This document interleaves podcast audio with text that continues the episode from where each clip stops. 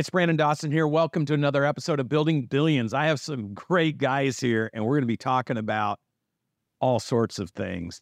This is an episode you're not going to want to miss. You know, it takes a lot to choose to build a business, let alone be an eight figure, nine figure, or 10 figure earner. But some things are tougher than building businesses. And one thing I know of my experience in life is people who are tough are tough. I'm going to introduce you to a couple guys here. Actually, I'm going to let them introduce themselves, tell you who they are, what they do for a living, and we're going to jump into this episode of Building Billions with Brandon Dawson. Guys, introduce yourself. Hey, Brandon, thanks. Uh, so I'm Sean Matson, um, co-founder and CEO of a company called Matbock. Uh, we sell gear and technology that we've developed over the years back to the government. Um, and prior to starting the business, uh, served 13 years as a Navy SEAL a Navy SEAL. Here you go. and his buddy Zach. Uh, good to be here, Zach Steinbock. Uh, so Sean and I actually went through training together, uh, and then went to SEAL Team Four together and Iraq together, and everything else. And now we're uh, running Matbock together. So, so how long you guys been business partners?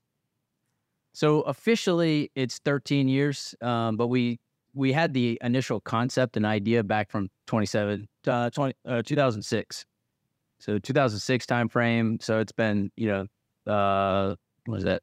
16 years, 16 years. So, so were you operating in 2006 or were you conceptualizing?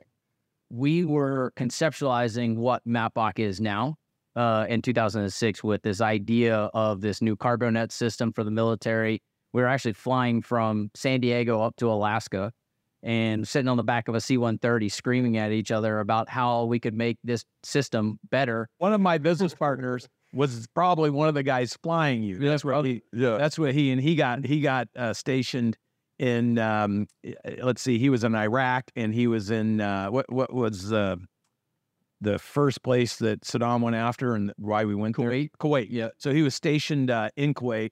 Did Syria? Uh, so he had multiple missions. Yeah. But uh, we didn't, even, we didn't even get a headset. Yeah. yeah. We had earplugs in. oh, you didn't get a headset? No, no, we had softies. we were literally like sitting for uh, the laptop with these pallet systems right in front of us and just like, we just sat here. And we have, you know, roughly 30 to 40 guys that we went through training with. And we like failed to make this, build this pallet over and over and over again. All you do is putting gear on a pallet, putting a cargo net system together, uh, nets together, we're like, there's got to be a better way. Like, this is so stupid that we have, you know, 40 elite operators and it took us hours to build this thing. And it was like, there's, there's just got to be a better way. So we sat there for that uh, eight hour flight up to Alaska and redesigned the whole thing on the back of it. And then, uh, then we started training and deploying and, you know, took us years to finally get it to where we made the business start. Uh, inception of the business was uh, in 2010 and then even at that point, we were still active and serving and deploying. Um, but we knew we needed to protect ourselves as we were going to try to build this uh, kind of side hustle. And then it wasn't until 2018, 17, 18 before we left the service and have devoted, you know, 100% of our time. 100% of your attention. And and you guys have built a business now uh, based on and and I think what's amazing is that you guys sat around your buddies you're you're serving together. You're in an intense environment. Yeah. Um, were you guys deployed together? Uh, we did first deployment. Yeah, the first deployment was we were actually uh, co-located for most of it, um, and um, actually before that, I turned over with you on that first. Oh yeah, yeah, yeah. Um, so he was out a few months before I was, and then I came in and backfilled him for a few months. Um, and so, and then a few months later, we both went to the same location and we were co-located in Baghdad with each other. What was that like? Like you guys were buddies before. Did you guys meet in, in, in like h- how did you guys become friends? So we were actually swim buddies in BUD/S. We met at BUD/S, the training for uh, to become a SEAL, and uh, became swim buddies and just started. So you met in training. Yeah, we did. Yeah. So he went to the Naval Academy. I went to VMI. Uh, so obviously two different schools. He he wrestled. I was a swimmer. So we didn't know each other at all until we got out to out to BUD/S. And I didn't really remember when like the the first like other than obviously being a swim buddy. But I mean, because you start with I think our class started with 140 guys, and we graduated 19 of those 140 guys, and two of us. Uh, these are two of us. So the two crazy guys. Yeah. Yeah. You know, so I did a tour there uh, in San Diego, I don't know, six months ago, to the whole campus, all the new stuff that they're building. Yeah. Um, and and they were talking about how many guys come in, uh, the resilience and toughness of of who makes it through, and that at the beginning when you're looking at 120 guys, if you try to go through and do a lottery of who would or wouldn't make it through, you'd be wrong most of the time. Yeah. Yeah. And and you think that some guys show up and they're huge and they're strong and they're you think they're but they end up being mental giants like they just check out and and and can't make it through and then you have the, sometimes little guys show up and you're like oh man they're not gonna be able to, to get through this and then you blow through it. So from your experience what what was that whole experience? Because to come out on the elite side of such a huge sample because anybody that can qualify to even show up has to be special in some regards would you agree Yeah, I, I mean, I, I know for me personally, like, I never had that. I never had like, oh, I'm gonna quit or like fear of quitting. Like, I went into it knowing that my biggest fear was getting hurt or getting injured or um, not performing and meeting a standard for something. It was never like, oh, what if I quit? Like, I never had that even in my thought uh, whatsoever. And so, you know, there were times obviously during it, and I think most guys that go through it, they always say like they have their like defining moment. And it's like where you're really pushed mentally, and it's just like, okay, like I know I can do this. I just don't know how to do it. And then all of a sudden it's like this inner voice that hits you in the head, and you're just like, oh yeah, that that's so simple. Why wasn't I doing that? And then you just you cruise the rest of the way through, you know, Hell Week or whatever that like kind of inner voice uh moment was for you. How about you? Uh, ADD. Uh, people always ask like, "Oh, what's the secret to BUD/S? What's the secret to BUD/S?" And I, I swear to you, it's ADD. And I, the reason is is because you can't focus on the pain long enough to quit. It, it's your mind is always just on the next thing. Yeah, yeah. Look at look at the shiny sand. You know. so you know it, it sounds ridiculous, but at the same time, it's like uh, if you're always kind of thinking about what's next, or how your buddy's doing, or you know what the next evolution is, or you know how where's the turnaround point on the run, instead of thinking about yourself in the moment, um, you, you never stay there present long enough to you know think about how bad your knees hurt and how bad your shoulders hurt. And you know, for me, it was my back because I was constantly carrying. carrying Yeah. No, I heard that. He, he said that before the show. He was like, man, this guy carried me around everywhere. So that's our that's our running like whenever we have conference calls and stuff like that, that's the running thing is like who can get that in first and not make it like, you know, like the first thing you say is like, oh, I you. And like, no, it's like You have to work it into the conversation. into a conversation. so we you would do this all the time. We always have like fun games like that where we're just like, oh, you, you know, like like play like a game where it's like you meet new people and like like when we were travel, like we'd meet like groups of people and things like that, and they like you never tell them what we would do, and so like we would just like one person would say what it is, and you just have to pick up and play along. So you made a game with it. Oh yeah, Uh, made a game with it. A lot of places you were going, you were your secret, right? Well, and and more just more just because it it just becomes kind of a um I don't know. For us, it was fun because you are traveling so much. Like you know when you're when you're out and and and different things, it, it was more that, but not necessarily like to like really have like a cover. Um, but also if you did get in trouble. it's, it's uh, you know then it don't look bad on the uh, command or anything like that. So it's an easy way to just like, oh, that guy said he was a, a you know a lawyer. It's like okay, yeah. So what what's when you think about what it takes to be in that line of work, right? And and that committed and dedicated, because you're not just committed and dedicated to yourself. You're on a team. And and and what you were saying, like you, like you are thinking about how do I help my team and how do I stay in the game for them? What are some examples? Because when I think of business owners, they don't look at their team members, their employees that way. They they look at them like them and in a lot of cases, oh, me, and then I have my employees, right? And then they get frustrated that they don't have a team. And and I always tell business owners, well, if you don't treat your employees like they're a core component to your team, like you're in the battle of winning in business together. They just don't think that way. And so they get frustrated. Them, they talk about their employees. My I, I can't find good people, or it's hard to find anybody who cares like I do. What did you learn in your military training and being deployed together and being in the field together and being in situations where you had to have each other's back. How have you been able to translate that to business? Yeah, you know, I, so we would always say like, you know, mission teammate self, right? Um, and that would apply to everything, especially when you get back for an op. You always take care of, you know, mission essential gear and then help out your teammates and then take care of yourself last, right? And so the way Sean and I view it is, is the same way in business. And we always try to take care of our people, you know, and, and help them, um, especially when it comes to accomplishing uh, the goals of the mission of, of the company, right? And so we know that if we take care of our people, they're they're going to do the same thing uh, and help us take care of of the company and our goals and everything else. And we also know that a distracted employee is not going to produce the same way as one that knows that we're going to help them through, you know, whatever personal issue or goal they might have uh, going on in their lives.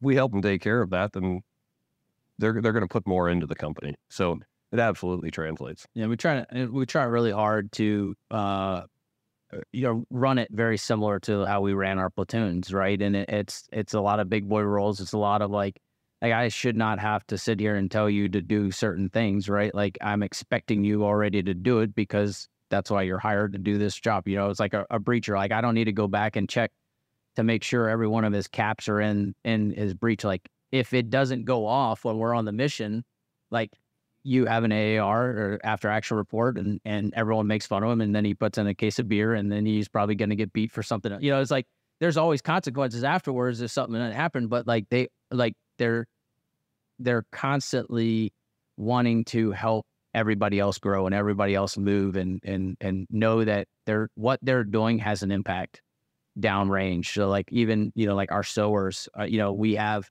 we have one of our uh, litters that um, help rescue a guy in Afghanistan in our warehouse where they sow.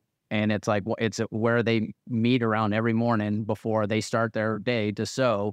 They can, they're staring right at this ripped uh, litter and they know like that saved somebody. Like we get, you know, stuff sent to us pretty regularly on stuff was like, that bag was in this mission or hey this this was doing on this or this was just on this actually uh, just recently one of our uh, autofocus night vision goggle accessories uh, what called the Tarsier was just on when um, Biden was over overseas. Uh, guys were wearing it, and you know people were sending it to us, and like, hey, that's you guys' stuff. It's like, yeah, that that is. It's you know all these guys are using that stuff.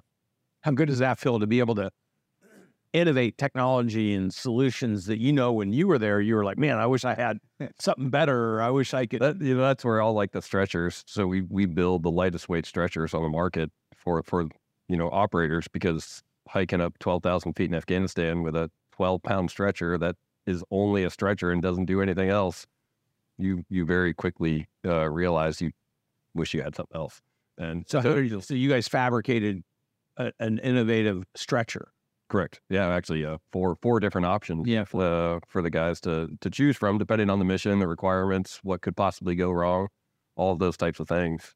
And then we made it so that it all worked together, right? So it, it's not four individual litters. They they while if you look at it from you know it's four individual products, but if you have the poles, the poles can go with everything. There's certain things that go with it. So now the operator can have a, a, seven and a half foot ladder. He can have a, a litter. Got it. So a bunch of things. So it's a Swiss Army knife where you spread load gear or spread load uh, that gear across the platoon or you know troop size or whatever, and then um, as you need certain parts and pieces, you can almost like build it real quick and then roll out. That's that. That's cool. So you can almost like it could be a stretcher or a hammock. Like yep. you could like you can take things and make it whatever you exactly. Uh, the, the biggest one, the one that uh, was one of our first ones, is actually a bag that you use for collecting SSE, sensitive site exploitation. So we'd go on a target, grab all the computers, documents, and everything else like that. We'd put it into this big, basically duffel bag, uh, or big grocery bag or whatever. And so we made it so that it unzips down on the, the side and bottom, and then it opens up to a soft stretcher and then you can put the poles in it, and then those poles can be put into a ladder, and so it makes it modular, but then saves weight. And and the whole system weighs less than a single stretcher that we were using before. So, so you guys are literally out climbing 12,000 feet mountains. I mean, I can't even fathom the how shitty some of this situational positioning or whatever you call it would be. But you're doing that and you're thinking, God damn, I wish somebody would invent this thing. And then you're like drawing it up on paper and Well, and that's the thing is every piece of equipment we ever got, you you would take it and cut it apart and resew it and you know change it in some way. And every guy in the platoon does it, and every guy does it a little bit different just so, for his needs and requirements, right? Because the breacher wants something different than the sniper, wants something different than the platoon leader, right? And just because of what their mission requirements are, and so we were like, man, why why don't we just make this better from the get go? Talking about the, like the that it's called the S lift, the soft uh, lift system. So that bag right there actually was on an op when I was in Iraq. Um, we had to one of our partner force guys got shot, and we had to carry him or get him to the medevac helo in a chain link fence and some rugs that we took from another house. And so like we took this, picked them up, and because we didn't have a litter because there was only uh, on this particular op there was a very limited number of Americans on it and a higher number of um, partner force guys, and they weren't carrying our litter for us. So we didn't have the backspace to do it. And so we went without it because it's one of those things. It's like I would much rather have a 20 pound radio than a litter. At least I could make communications with guys, and and the other guys were repairing breach equipment and other stuff. So there just wasn't space. And um, carried the guy, got him to medevac helicopter, and then uh, on the flight home, I'm sitting here thinking like, all right, we already carry this bag, SSE bag. And I was like, well, how, how can we make that into a stretcher? And I was like, oh, well, this and this. And literally called Zach like an hour later. And I was like, got on the ground. I was like, Zach, I got another idea for us. He's like, oh, and if we put poles in it, we do this. And then it just like snowballed. And then that's just, you know, it one thing leads to another very quickly. It's just like, uh, I think he and I complement each other very well on a lot of that. So, what do you think uh, with the training of like what you just described? So you're you're you're in a situation you have to homemade the gear to get your teammate medevaced out. So you're grabbing anything you can carry him on, self making your stretcher, right? From what I heard you say, you grabbed a chain link fence, threw some carpets on it, put them on it, carried them to the. Well, that that's, I mean, that is everybody in the SEAL teams. I mean, like everyone from the junior guy to the most senior guy in your platoon, and that's what was always like. You'll never, you'll never have an organization like that ever, where it's just like every single person is running on, you know, JP8, uh, you know, caffeine, caffeine and hate, but they're problem solvers. And it's like, hey, this sucks. And it's like, and immediately when someone says that, you got 13, 14, you know, 18 guys sitting there immediately saying, here's how we make it better. Right. And they immediately like go into like solving how we get out of the suck. And it might be a, a guy eating a cow patty. And all of a sudden now everyone's laughing because it's just like, that's funny. Why'd you do that? And it's like, everyone just looked like they were having a horrible time. So I figured eating, you know, cow shit was going to be the thing that make us. You know, Oh my god! like, but yeah, I mean, you do. It's just guys like everybody feeds off of everybody else's energy in there, and and constantly. I mean, it's just a like you know he was talking earlier when a guy would get a new piece of kit and he's completely disassembling it and doing different things, but that every everybody would be like a second. All right, I gotta do this. You know, oh, oh yeah, I'm gonna do this too, and then they make their make it their Everybody's learning from each other. yeah. And and you know, it's what's interesting is is when we sit and talk about how you had these thoughts based on because a mentor told me uh, when I was like 26 or 27, hey, whenever you use something that you're in love with, because I remember when the Nokia phone came out and I was just like blown away. It's like Star Trek and and I can't believe this little phone. And he's like, anytime you fall in love with something, go buy some of the stock of that company, because the best investments are things you personally love using because then you have a personal user experience. And when you think about uh, where great innovations come from in business, it's from people that are trying to make things that are old better, right? And for you guys to be out risking your life basically every day for America and for your partners and for your teammates, um, and and at the same time you're having all these entrepreneurial ideas. you're like getting shot at. You're like, shit, if we had this thing, right?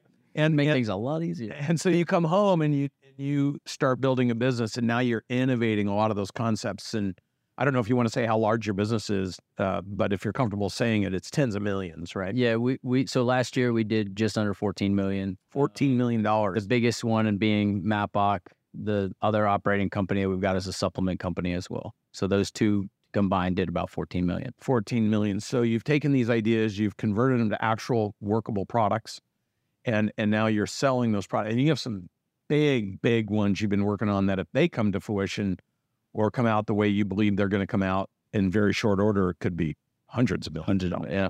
There's there's uh like you know, we're sitting right now, there's close to 200 million dollars between now and, you know, 18 months from now of deals where we know it's us or one or two other companies. So this is what I love about this show, Building Billions, because it's it's it's it's documenting people that are on the path of taking their ideas, taking their concepts, having the resilience to stick with it. It's not been easy. Yeah. No, not at all. And that's part of part of the reason why we, you know, came Yeah. to the the 360. Yeah, so talk about this. So you came to my two-day program that helps business owners curate where their strengths are, where their weaknesses are, where there's opportunities in the businesses, and where the main threats are to the business. And so you're on the second day of that program. What's what's been some of the the the things that you guys have realized? I, I think the biggest thing is is just how inefficient we have been doing it. Like we knew going into business we could grow to be a billion dollar company, right? Like when we know that we can get there, we know it's going to be hard and like we'll figure it out. But after seeing a lot of the things, it's just like, man, we could do this so much easier. And even Texas, it was like, man, I really wish we would have done this three years ago because it would have saved us a lot of, you know, scraped knees, long nights, you know, just stress and ups and downs and and having that that pathway, right? Like that efficiency part of it, which, like I said, we knew we could get there, but it, this is going to help it make it go so much more efficient. And I, and I was talking to Heather last night. I told her like the program that has been put together is comparable to the Art of War by Sun Tzu, right? If you have read the Art of War, um, it all seems very common sense and easy, um, and gives you a pathway to be successful on the battlefield, right? And so, and that's the way that I look at even just the workbook from the 360 program is it, it's written very simply and easy to understand. It gives you a direct pathway to be successful. All you have to do is implement it. Yep. Right. And and it's you know we we always talk about the basics, um, and that can be from you know pistol shooting to rifle shooting to patrolling to whatever. There's a very simple set of rules for all of those things, and you can be extremely proficient and expert level if you just follow those basics. And, that's you know what I've got out of the last couple of days is understanding what those rules are, and you will get the result. Um, you know, so that's why we're we're pretty excited to get back and start implementing a lot of these things, and um, you know, just doing very basic things very very well, and that's what the top you know assault teams do in the world. Yep. They don't do anything special when you look at like SEAL Team Six or you know uh, the German KSK or anything like that. It's it's the basics. They do the basics right every single time, without fail, and that's all it is. They go from being an amateur to a professional because they they know how to make it. You know, they know how to make that perfect. The basics. And none of those organizations that you just mentioned or your teams would be any good if there was if it was all about the individual only. Right. If they don't function, what makes them remarkable is The teamwork. the teamwork.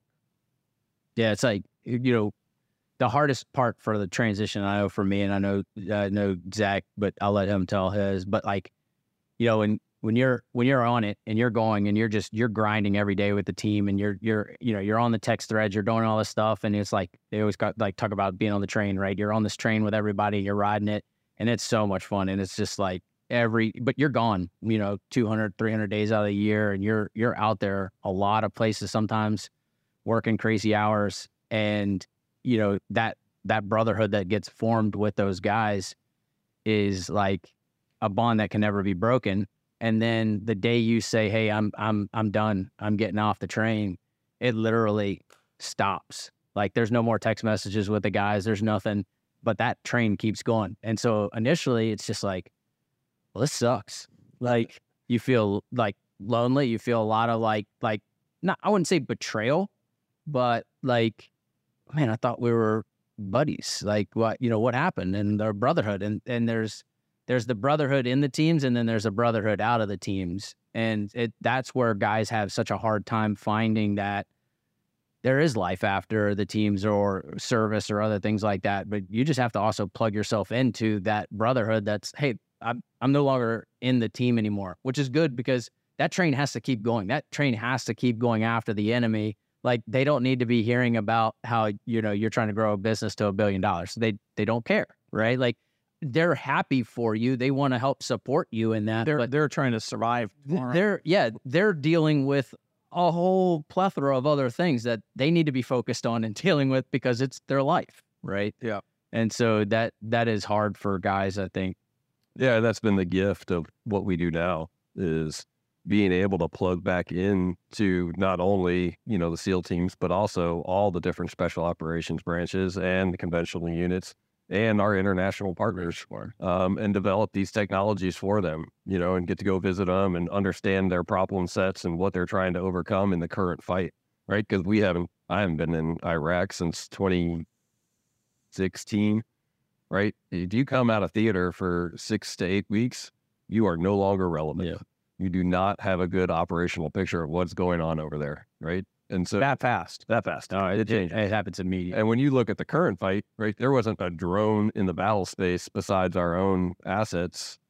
Um, and now that battle space in Ukraine is completely different, right? And it brings a whole new set of problems and a whole new set of requirements and a whole new set of how you do those those missions. And so being able to, you know, plug back into these guys and understand what their their needs are, what their issues are, it allows us to go and develop technology that assists them to increase their lethality, increase their survivability, all those things that they need to do. when you guys when you guys think about how you were i mean 2016 doesn't seem like that long ago because i just sold my business in 2016 and you think about how you were fighting the good fight with the resources and assets you you guys had then and then you see things like what's going on in ukraine where where people are taking and homemaking drones and putting grenades on them and you're just kind of thinking you're fine wherever you're at and without any anybody now can be a, a drone master Yeah. assassin when you think about like what those guys have to think about because it's it, it they're like how do you predict it and Yeah, I mean, it, it, it's very hard until you see it, right? And you know, you talk about these big inflection points in war, in the history of war, right? Tanks in World War One, and then you know, seeing actually tanks being used with infantry correctly in World War II and the the introduction of the airplane to combat and and being used for not only reconnaissance but you know offensive uh, operations.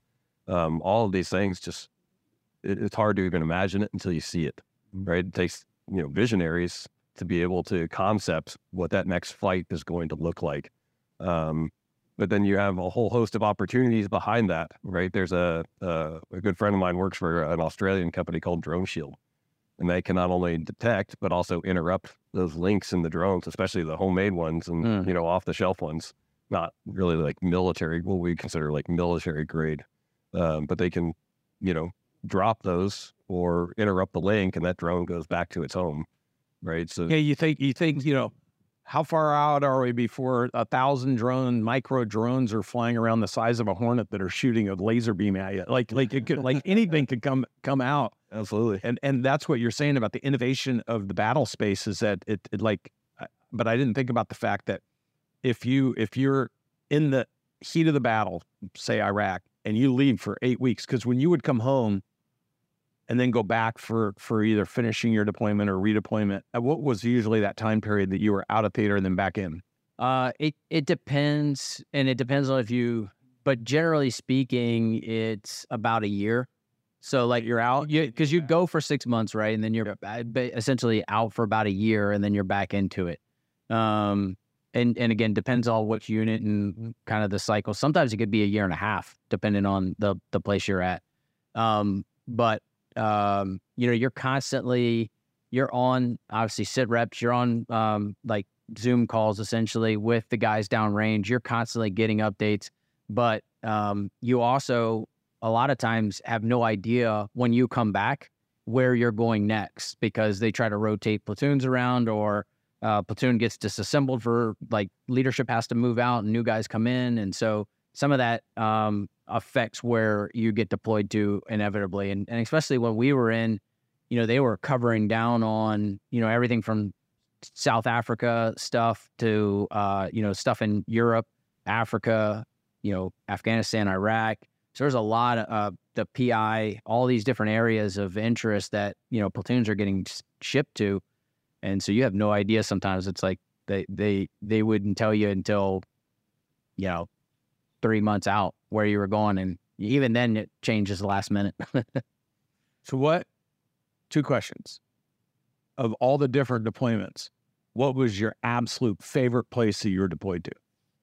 My, for me it was baghdad uh, one of my deployments um, being able to be part of um, a couple units that we got to do, and we got to travel all south to north, basically hit any Shia Sunni anything. We had we had free reign. Uh, I say free reign. It, everything was approved at yeah, the prime prime uh, under the rules. And everything was approved at the prime minister level and at like the four star. So prime minister and four star uh, level. I mean, it, it like we were going after some really bad guys on both Shia and Sunni side and so that was by far my favorite. So basically, you guys were how long were you out just exploring and finding and that was six that was a deployment for six months. So you literally you and your team just wherever you went, you went. We we would fly, we would drive. I mean, we got to go, like I said, everywhere. We were hunting, like I said, uh, you know, all the way down from Basra up to Mosul, out to uh, uh, Nasiriyah. I mean, we were all over that country getting to go after targets, and it was it was a lot of fun. It was, it was constantly going after the highest level guys. Yeah, yeah, it was a lot of fun. It was also miserable. and were you, were you guys doing that? We were we were on sister assault forces. Yeah. So one night they would go out, the next night we would go out. Yeah. Um, because it was such a high op tempo.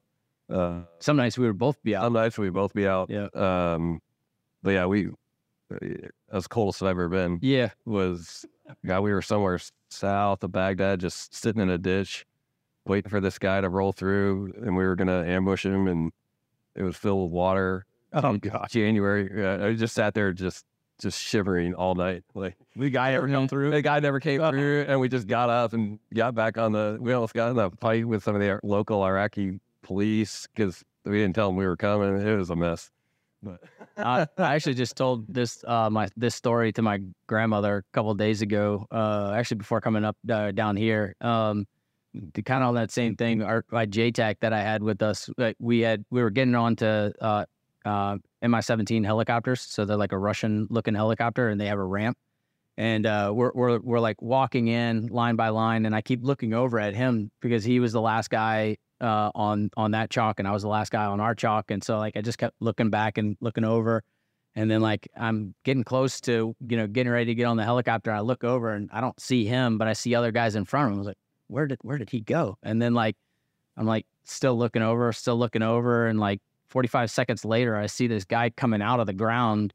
And I was like, oh, that's weird. And then, you know, they get in the helicopter, They don't already think much of it. We fly back. It was like a like a two hour flight back up to Baghdad and um, he gets on the ground and we're all high fiving and everything like that. And I just see this like anger in his face because he's jackhammering. He fell into a shithole all the way up to his neck. And he, and we're all like laughing and joking, and he's just like, "That was miserable." he had to fly back. He flew back with all, just covered in shit and was freezing because he was right by the door because nobody wanted to be around him.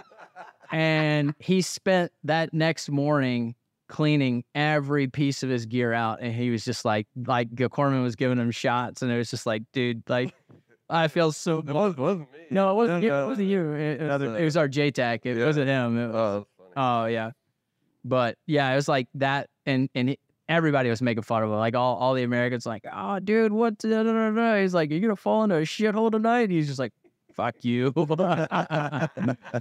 oh my gosh, the things that happen. So Iraq, both of you, Iraq, and then where else were you guys?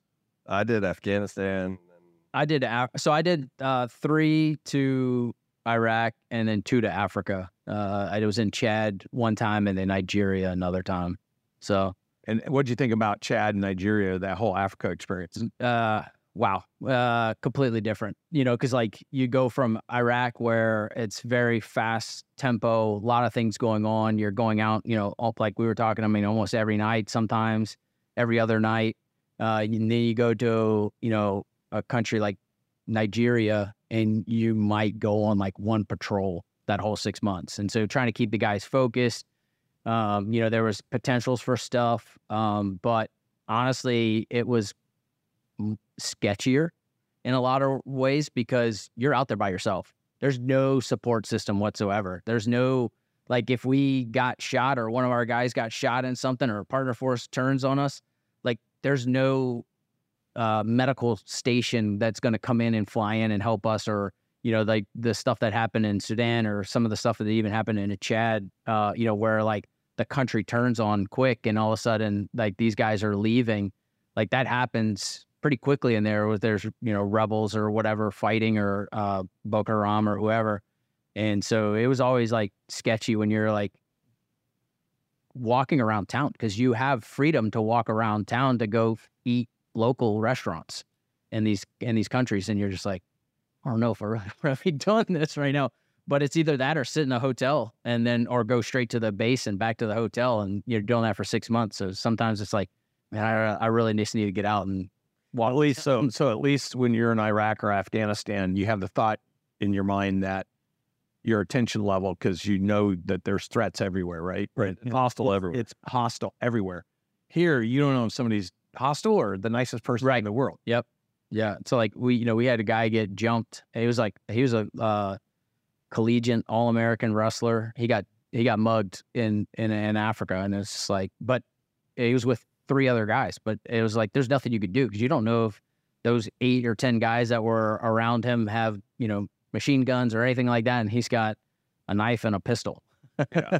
or what's going to happen? You know, like all of a sudden that whole town turns on you real quick, and and you know, game over. I got a, a buddy of mine I'm going to introduce you to, but he, he was a special forces. He was AFRICOM, is that what they called it? Yep. He was stationed there and he was on a mission and he was telling me that the guys he was on the mission with, I think those you call them mission partners or something, Yeah, partner force or halfway through it, they became the enemy. yeah. And he had to figure out how to get away from them. And then he had to sneak into a town. And then he had to, he didn't know in the town who's on whose side because he's not local. Right. And so every place he was going, he was hiding and bobbing and weaving and not trusting anybody, trying to get through so he could get to a base.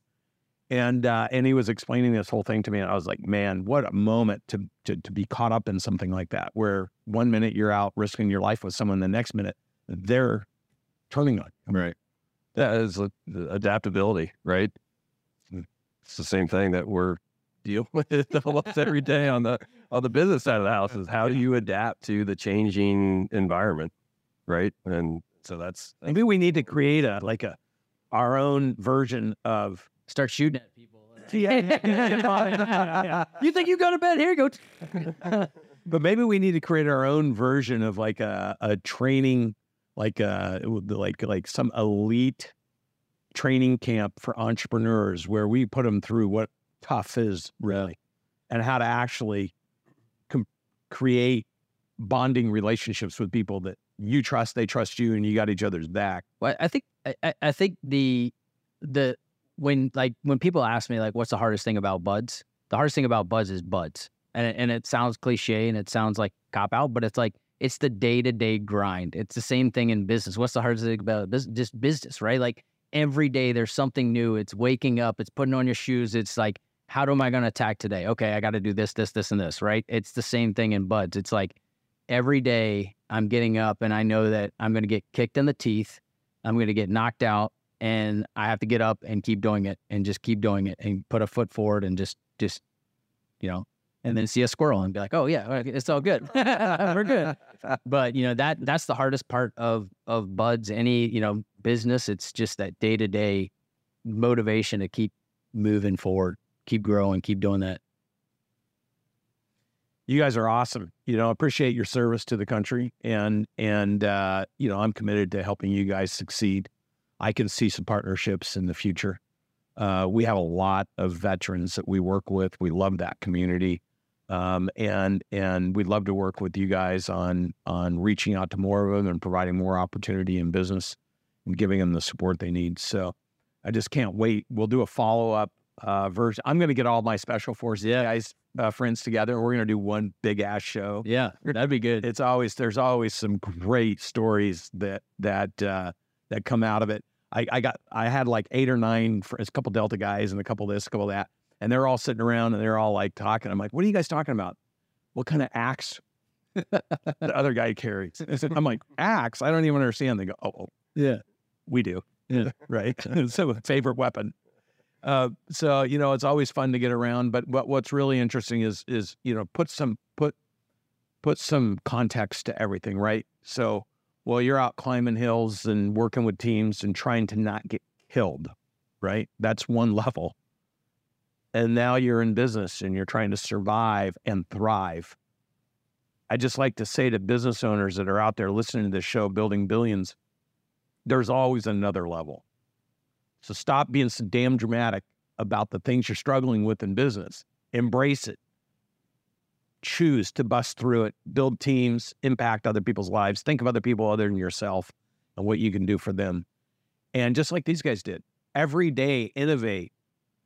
What could you do bigger? What could you do better? Everything I built that you guys went through, it's like when you were talking about sitting on the back of the C what what 130 see what thirty. Yeah, and and you're thinking and inventing that's how i created this whole business methodology is mostly through my failures and my costly mistakes and then fixing them right and then saying hey if it works for me it could work for other people and i would just suggest uh, on this episode of building billions that uh, you pay homage to our our heroes of this country and then you go pay homage to your team too and uh, and let's go build something massive together. Thank you guys for joining me thank you, Brandon. on this episode of Building Billions, and I'll see you on the next show. Now, remember, you need to leave a like, a comment, you need to share.